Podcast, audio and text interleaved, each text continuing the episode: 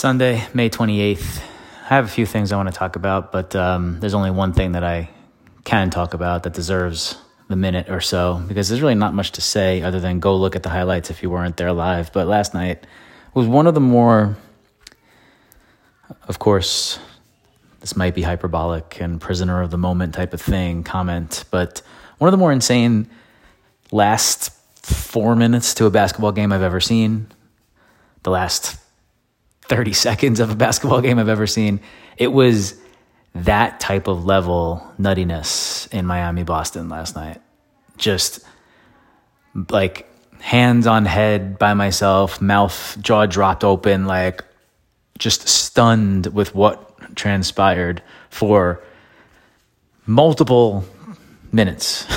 like shocking, shocking stuff and so many little tiny what ifs.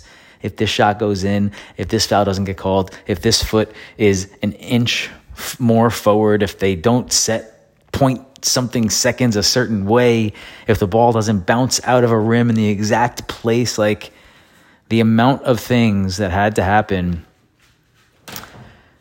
just for the last two plays for Jimmy Butler to step up and make three free throws in a row with all the pressure in the world on him.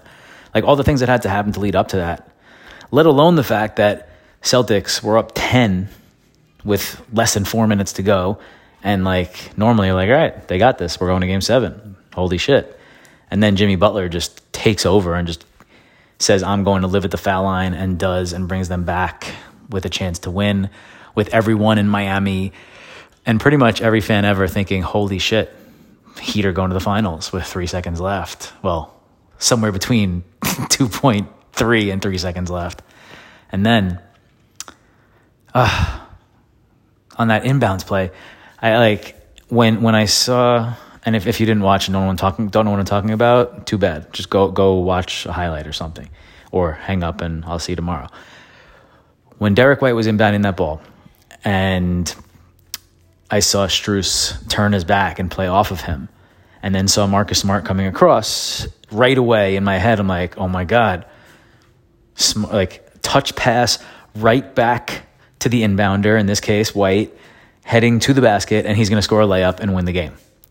Like it was so there and clear for somebody with a basketball mind like myself, which 90% of the NBA players do not have, which I've been saying since I was like 15 that's another time, another topic. Um, instead, Smart takes a fucking heave, which actually was like an incredible shot, like which went in and out. And if that went down, it would have been like, oh my god, that's the best shot of best shot of Marcus Smart's life, and one of the best shots we've ever seen. Because when he, like, he got so high up the ground and so high off the ground, turned in the air, and just launched this bomb to send them to a game seven, and it was good. It was down and then just happened to bounce out by quarter of an inch. And lo and behold, I was right. Derek White layup for the win. That's what happened. Holy shit, guys. This was just unbelievable stuff. Really unbelievable stuff. And what will be even more unbelievable if tomorrow night Celtics after coming back to tie it 3 3, go home and as the better team, blow it. And Jimmy Butler goes in there and just rocks their world. That, that, that, that's the outcome I'm looking for tomorrow. But um, it was just one of those things you had to see, and I hope you, get to, you got to see it. If not, I highly recommend going and watching as much as you can of the last five minutes. It was special. Hope you had a good weekend.